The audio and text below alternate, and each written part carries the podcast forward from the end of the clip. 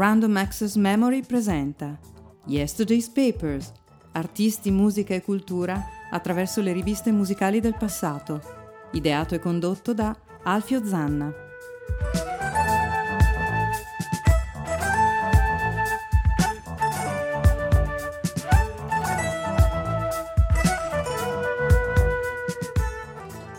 Ladies and Chesterfield, benvenuti a una nuova puntata di Yesterday's Paper, la trasmissione che sostituisce il venerdì alle 17.30 ogni tanto Random Assex Memory, un saluto da Alfio Zanna per una puntata che non sarà semplicissima. Noi torneremo indietro nel tempo, come facciamo di solito, andremo nel, nell'aprile del 1975 per indagare, sviscerare, eviscerare, dite voi quello che vi sembra il caso, una rivista eh, molto molto molto conosciuta eh, a metà degli anni 70, si tratta di Gong, una, una rivista di un formato mm, abbastanza, mm, come si potrebbe dire, importante, che eh, si chiamava proprio nella nel, nel titolo, mensile di musica e cultura progressiva.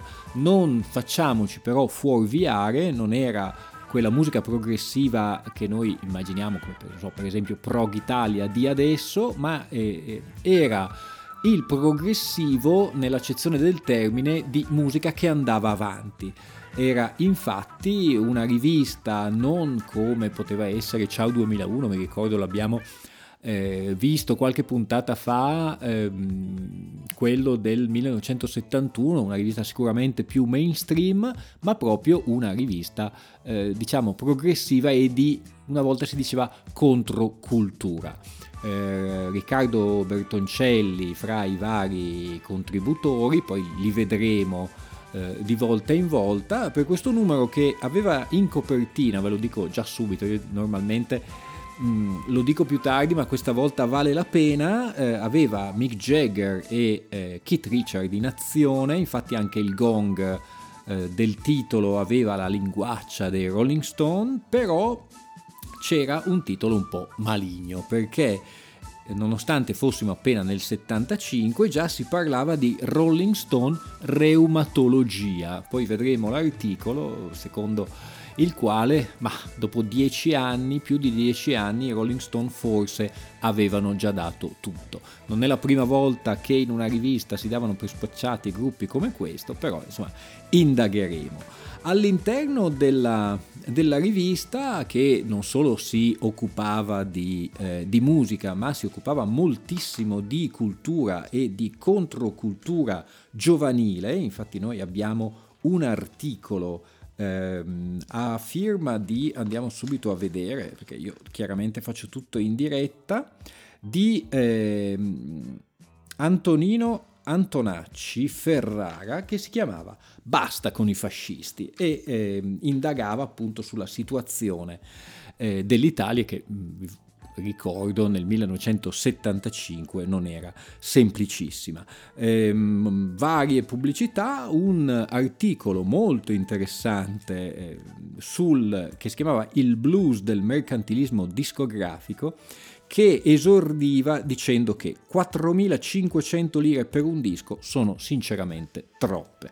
Facciamo un po' di calcoli, 4.500 lire sono 2,30 euro. Questi erano i tempi, i tempi in cui alcuni gruppi italiani eh, stavano facendo una, eh, un buon successo in, negli Stati Uniti e nei paesi anglosassoni.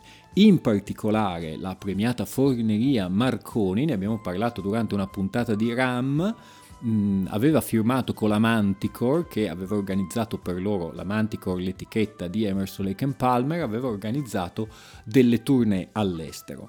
Eh, taccuino americano, la PFM Mauro Pagani dice la sua, è l'articolo appunto a firma di Mauro Pagani che racconta un po' il diario di questa ehm, tournée americana che poi verrà eh, immortalata nel live, live in USA. Noi però di quel periodo andiamo a ascoltarci una famosissima Chocolate Kings Eh, loro sono la premiata Forniera Marconi PFM, Bernardo Lanzetti alla voce. Questo è il brano che dà il titolo al disco Chocolate Kings PFM.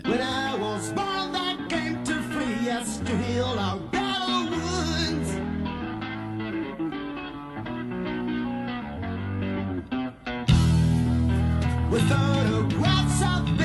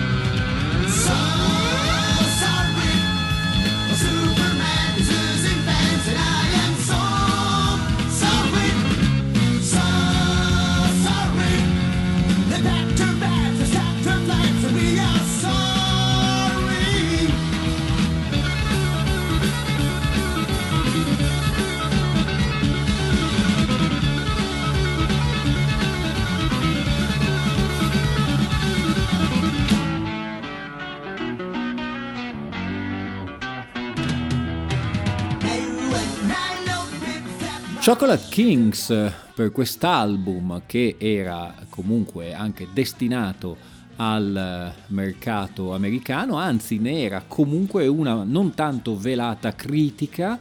Eh, noi ci ricordiamo la copertina con una figura femminile, adesso non si può dire, per cui dirò un po' sovrappeso, non si può dire altrimenti perché siamo in piena eh, in pieno regime di eh, politicamente corretto, insomma questa persona un po' sovrappeso con la maschera di Marilyn Monroe, un po' sfatta diciamo così, doveva dare eh, nell'intenzione della PFM appunto l'impressione di un'America ormai un po' sfatta. Gli americani se ne accorsero e eh, tolsero questa copertina sostituendola con una barretta di cioccolata eh, con la bandiera americana che si mangiava all'interno. Io ho tutte e due le versioni per cui effettivamente la differenza salta all'occhio. Eh, PFM che... Ehm, eh, come si dice, era protagonista nei suoi viaggi americani dell'articolo a firma di Mauro Pagani, Taccuino americano. Eh, lui iniziava dicendo è un altro mondo, ci siamo stati tre volte dal giugno scorso, abbiamo fatto tutto il nord, Detroit, eh, Chicago, New York, eh, l'Ohio, Cleveland. Tra l'altro lui dice a Cleveland fondamentalmente ci sono solamente gruppi di country, io non sono per niente d'accordo perché vorrei ricordare che nel 75 c'era tutto un sottobosco ehm, che poi sarà diventato un sottobosco di post-punk e parlo di Rocket from the Tombs che poi eh, saranno eh, più noti come Perubu, eh, c'erano già i Divo a Cleveland, c'era una giovanissima Chrissy Hind. In realtà Mauro Pagani eh, diciamo che non le risparmia eh, anche nei confronti dei suoi colleghi musicisti, soprattutto americani. D'altronde, come vi dicevo, in questa rivista, contrariamente a oggi, che è tutto bello, è tutto positivo e ti stimo, eh, riviste come, quel, come, questa non le lasciavano mandare a dire. Infatti Mauro Pagani dice, dice testualmente, adesso non ve lo sto a leggere ma vi, vi faccio un piccolo riassunto. Lui eh, dice non c'è niente di peggio che un musicista rock arricchito, eh, cappelloni, stivali, eh, lui diceva i più orribili che ho mai conosciuto in questa tournée sono quelli della eh, G. Gales, eh, J. Gales Band. Eh, lui li considerava delle persone assolutamente buzzurre, proprio arricchiti e ne dava questo eh, ne dava questa visione. Non è l'unico, si spinge il nostro Pagani ancora più in là, si lamenta che la PFM faceva delle eh, comparsate televisive insieme ad altri gruppi, per esempio gli Steppenwolf, ma per esempio Herbie Hancock. Allora, per Herbie Hancock non ha proprio delle parole gentilissime, fondamentalmente lo definisce un pagliaccio con dei vestiti damascati con gli sbuffi e che fondamentalmente è sballato e bollito e fa solamente un orribile funky. Così eh, Mauro Pagani nella tournée del 75, il suo taccuino americano, noi allora andiamo a sentire questi orribili buzzurri col cappello da cowboy e stivali texani, non nel 75 ma qualche anno dopo, questa è la G. Gales Band e Love Stinks.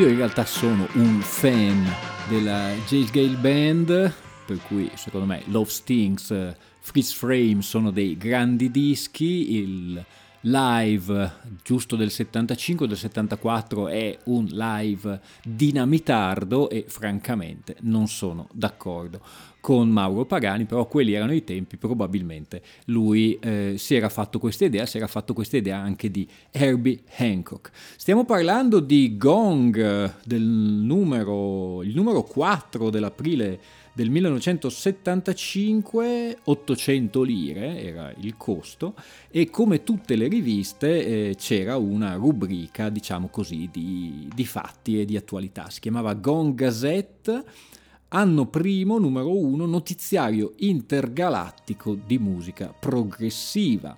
Eh, si parlava dei chieftains, eccellenti sconosciuti, poi un altro articolo non benevolo eh, che eh, si intitolava Continua la patetica girandola di chitarristi attorno a Mick Jagger per vedere chi sarebbe stato il sostituto di Mick Taylor nei, nei Rolling Stone, appunto. Si parlava di Bob Dylan in Europa verso giugno del 75 e poi More American Graffiti non accenna ad arrestarsi l'interminabile sfilata dei gruppi riformati. Eh, si parlava dei Moby Grape, degli Iron Butterfly, quelli di Inagad Davida e dei Turtles, niente di, po' di meno che, e anche di Flo Eddy. La, mm, un'altra mm, notizia che era abbastanza interessante era Bill Brafford cerca disperatamente un impiego decente. Ricordiamoci che l'anno precedente eh, i King Crimson con quella meravigliosa gemma che è Red, tra l'altro disco preferito da Kurt Cobain, questo diciamocelo tra parentesi, era rimasto fondamentalmente eh, quasi senza lavoro. Ehm, farà eh, e inciderà qualche disco come solista nel 77, poi insieme a John Wetton, ehm, 77 già un anno non particolarmente ehm, propizio per la musica prog, ehm, formerà questi UK, un, un paio di dischi all'attivo, noi andiamo a sentirci dal um, primo disco UK, questa canzone che si chiama Alaska, eh, il, vediamo se, eh, come si auspicava, Bill Bradford aveva trovato un eh, lavoro decente. UK Alaska.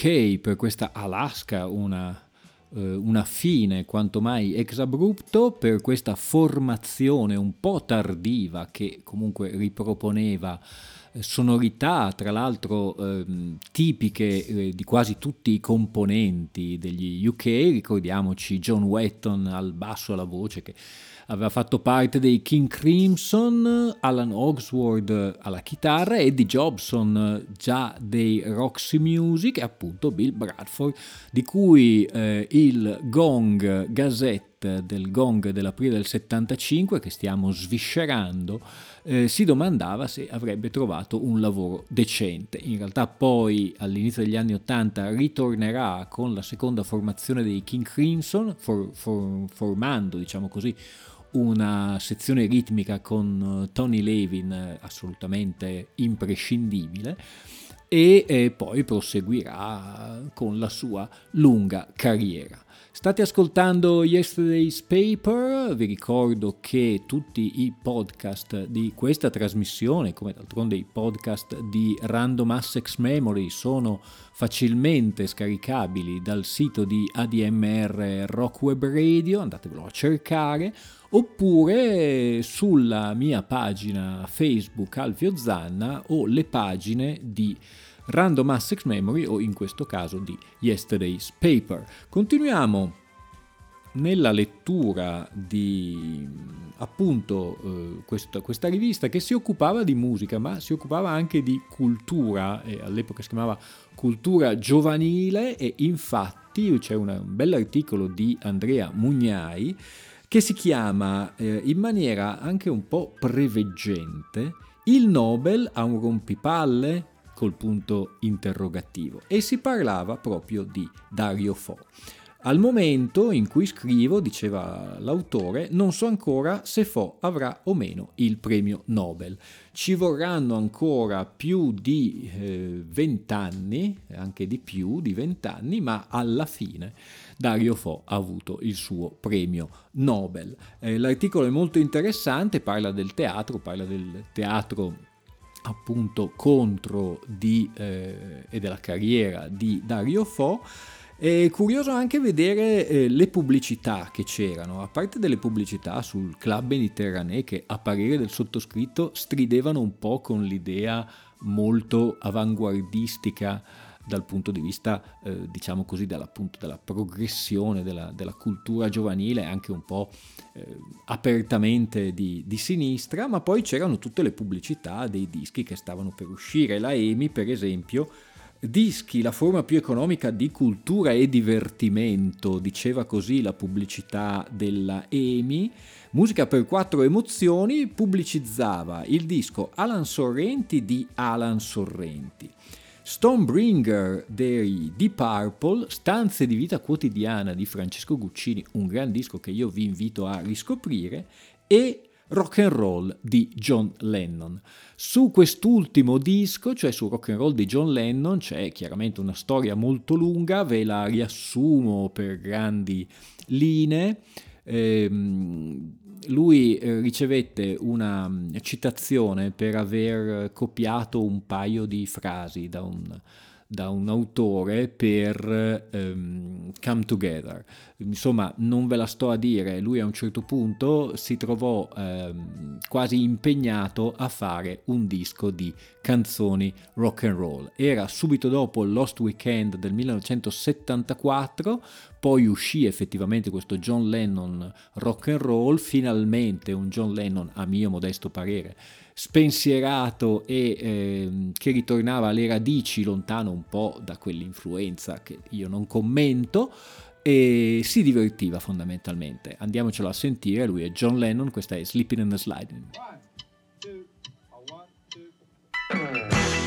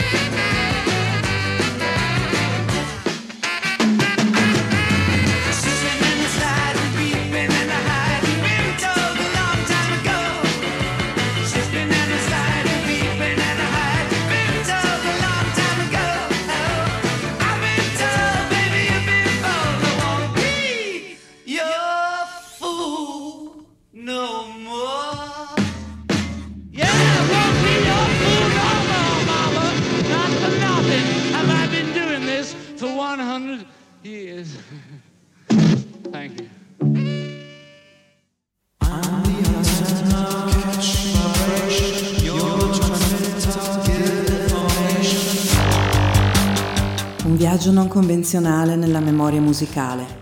Random Access Memory, ideato e condotto da Alfio Zanna, il venerdì alle 17.30.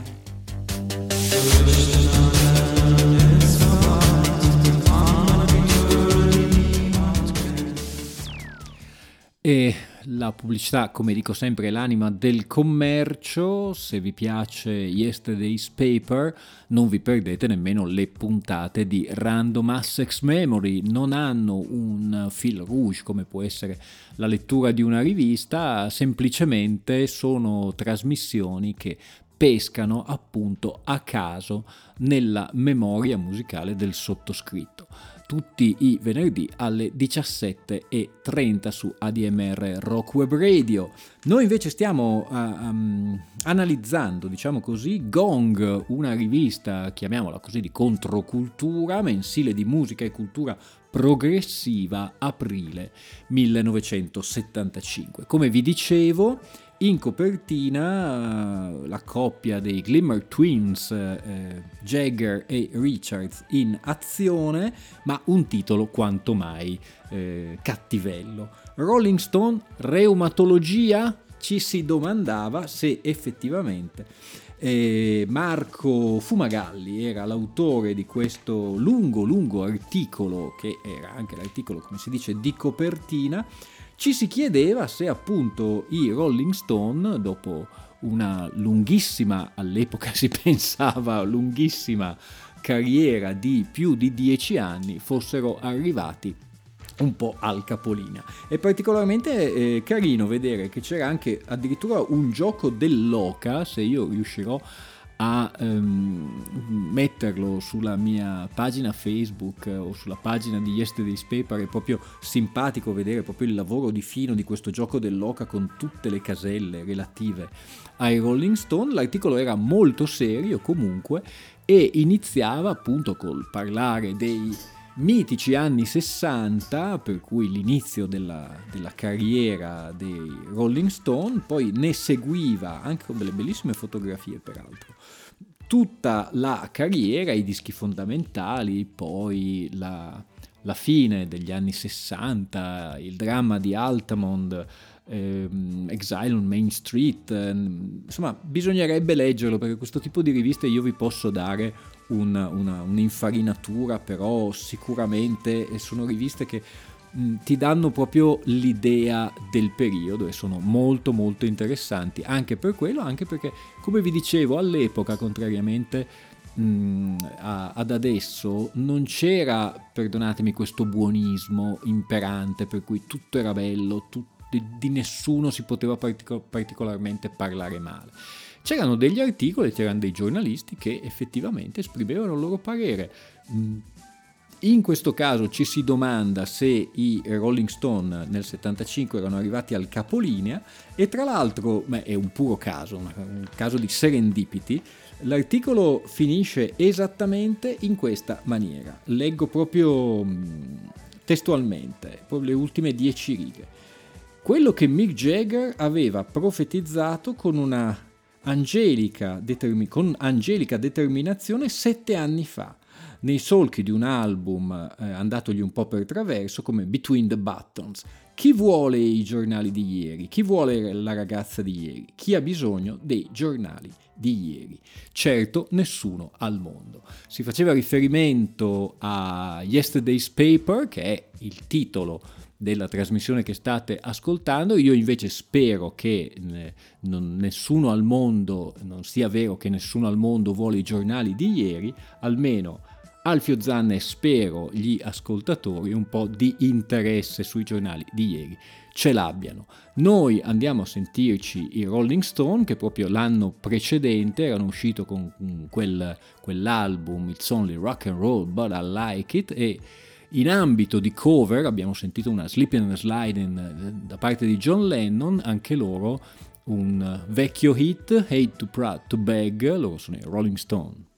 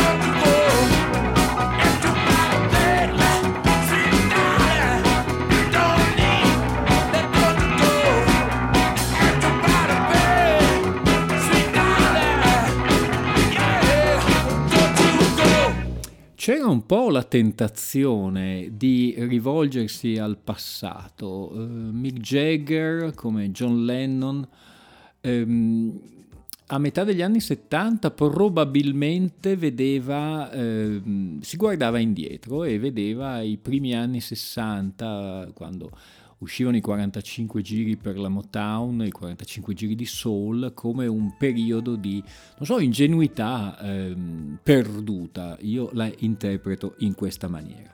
Gong, per cui negli affrontava così 1975 che fine faranno i Rolling Stone, poi fortunatamente abbiamo visto come d'altronde nel caso di ehm, tutti i frutti dell'83, per cui eh, passa, era passato quasi un decennio e si faceva lo stesso ragionamento, cioè quanto dureranno questi vecchiacci, vorrei ricordare che siamo appunto nel 2022 e i Rolling Stone, anche se hanno perso un po' di pezzi nel frattempo, sono sempre sulla breccia un, eh, una rivista e un numero particolarmente ricco di eh, interessantissimi articoli, eh, uno su ehm, Riccardo, cioè di Riccardo Bertoncelli su Eric Bardon, breve saggio di psichedelia animale, questi erano i tipici titoli di Riccardo Bertoncelli, poi un articolo mm, piuttosto interessante ma molto molto lungo,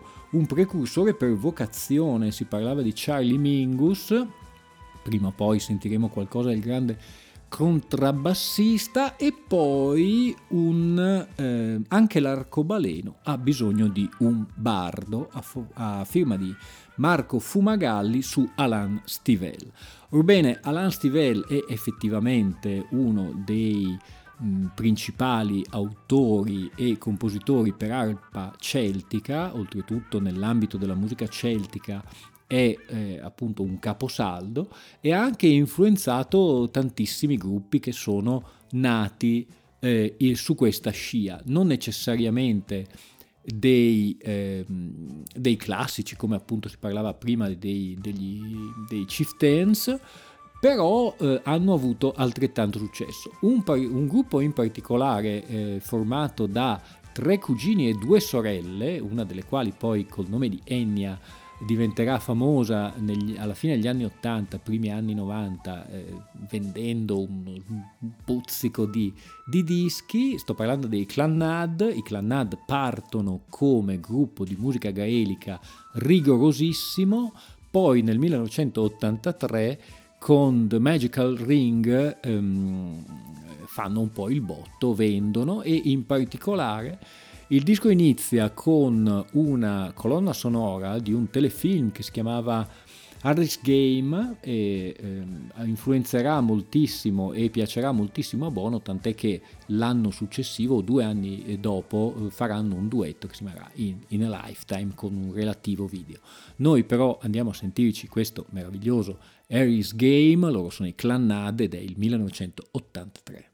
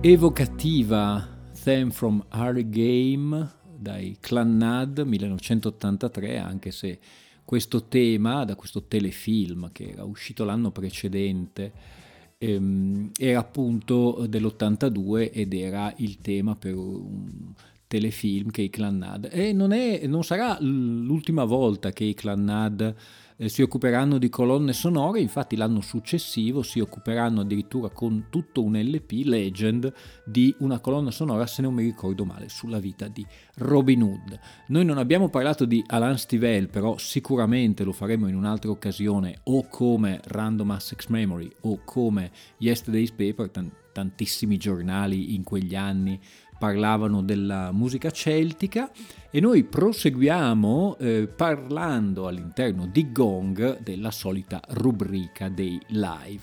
La cosa più divertente e anche per capire un po' il tono, adesso si dice antagonista, che aveva questa rivista è il titolo della rubrica dei live, che si chiama Musica e Candelotti, perché nel periodo, diciamo che da Santana ai Led Zeppelin a Lou Reed, direi che i Candelotti erano un corollario dei, di ogni concerto che si eh, rispettasse. Allora, si parlava di rassegna folk al Teatro Uomo, ehm, si parlava di Concetta Barra, tra l'altro nativa di Procida e saluto il, eh, l'irrefrenabile Bruno Bertolino che seguirà questa trasmissione, come d'altronde segue Ram con la sua Black, Brown and White che noi ascolteremo con grande, grande attenzione. Appunto si parlava di Concetta Barra madre di Giuseppe Barra, componente della nuova compagnia di canto popolare.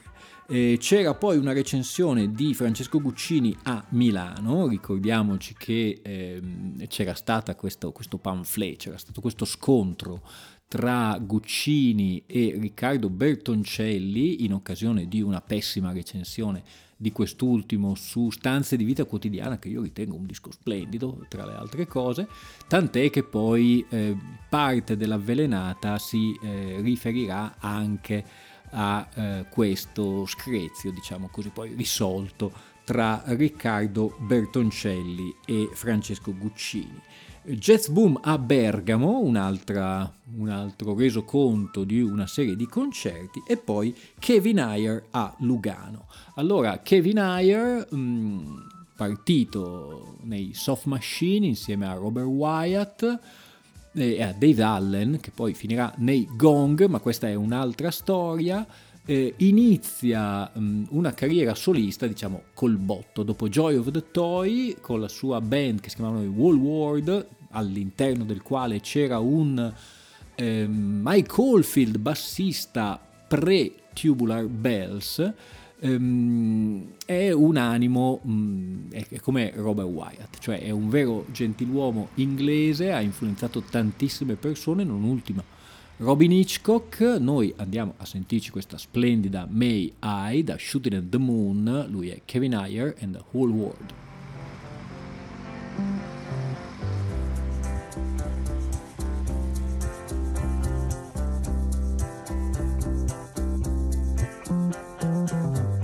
I just came in off the street looking for somewhere to eat. I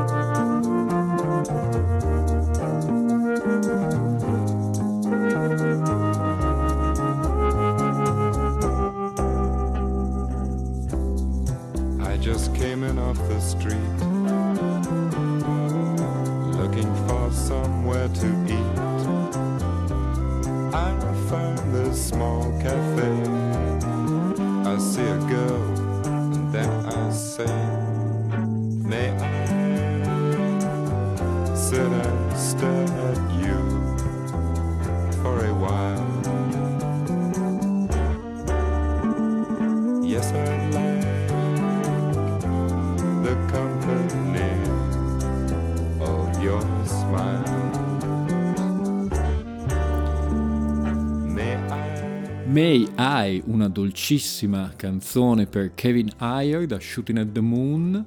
E noi, che come al solito arriviamo sempre alle puntate di Yesterday's Paper in affanno perché c'è davvero tanto, tanto, tanto da dire, passiamo alla rubrica delle recensioni per questo Gong aprile 75. Recensioni che si aprivano con una recensione al vetriolo di Riccardo Bertoncelli per l'uscita di Physical Graffiti il doppio dei Led Zeppelin. La recensione chiaramente diceva che un doppio era assolutamente fuori discussione, al massimo poteva essere fatto ai tempi belli di eh, Led Zeppelin 2 e soprattutto ne criticava alcuni brani, per esempio testualmente Boogie with Two ehm, diceva eh, sembra un Adriano Celentano agonizzante 15 anni dopo. Direi che una ehm, recensione così adesso non la si potrebbe fare, però questi fortunatamente erano tempi in cui i giornalisti dicevano esattamente quello che pensavano. Eh, era a cura, erano a cura di Riccardo Bertoncelli, appunto Marco Fumagalli, Giacomo Pellicciotti e eh, Silvio Sbriccoli. Eh, poi c'era Vision of Emerald Beyond, eh, una recensione del primo disco dei Noi, meraviglioso. Eh, Kevin Ayer, John Coltrane, poi una mh, bella recensione invece dei Country Gazette con Don't Give Up Your Day Job e a questo punto io voglio tentare una cosa che non è mai stata tentata prima, secondo me, oltretutto in una maniera così eterogenea. Farò un, uno Zanna mix, questa volta con tre cose veramente eh, in antitesi. Inizieremo con appunto Boogie with Stu per i Led Zeppelin, passeremo poi al meraviglioso Hallo Gallo per i Noi e finiremo con i Country Gazette Huckleberry Hornpipe, io non so che razza di macello ne uscirà, ascoltatelo.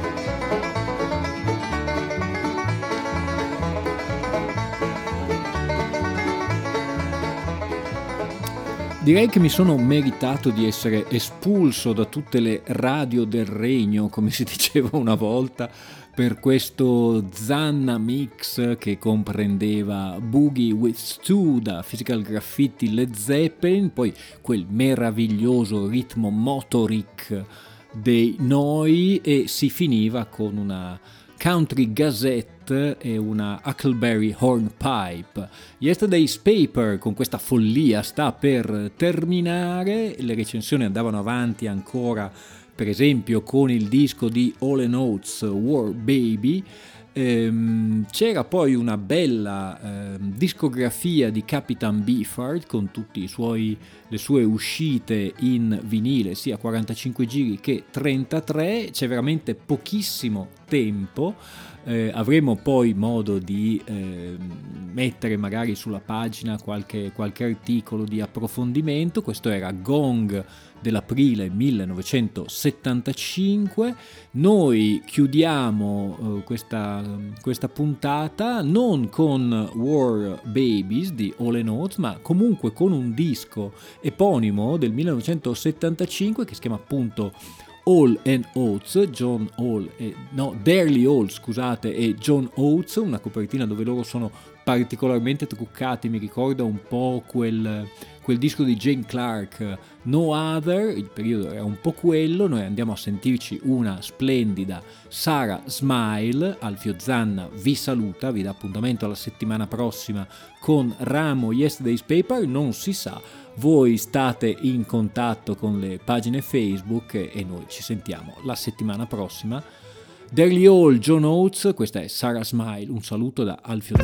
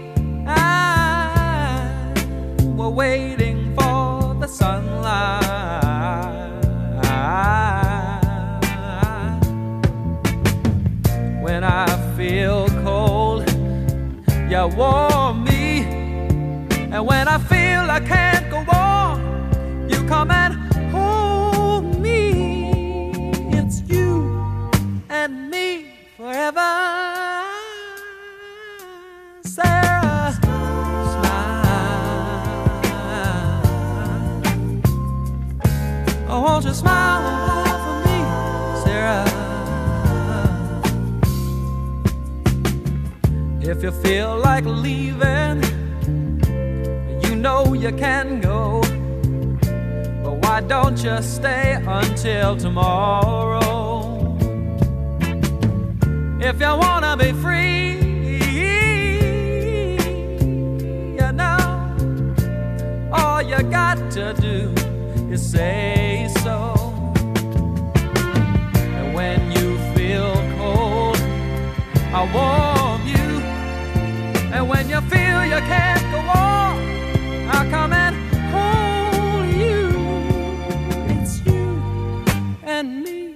Like a man,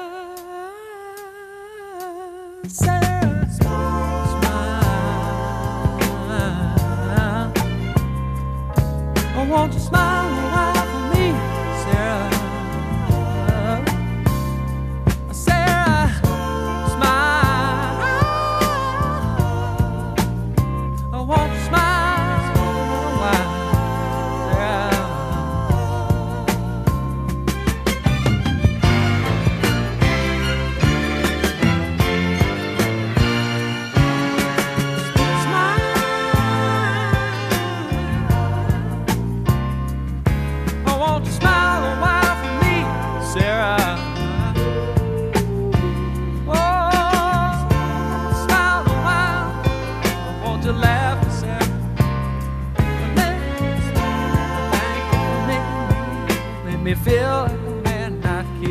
crazy, crazy.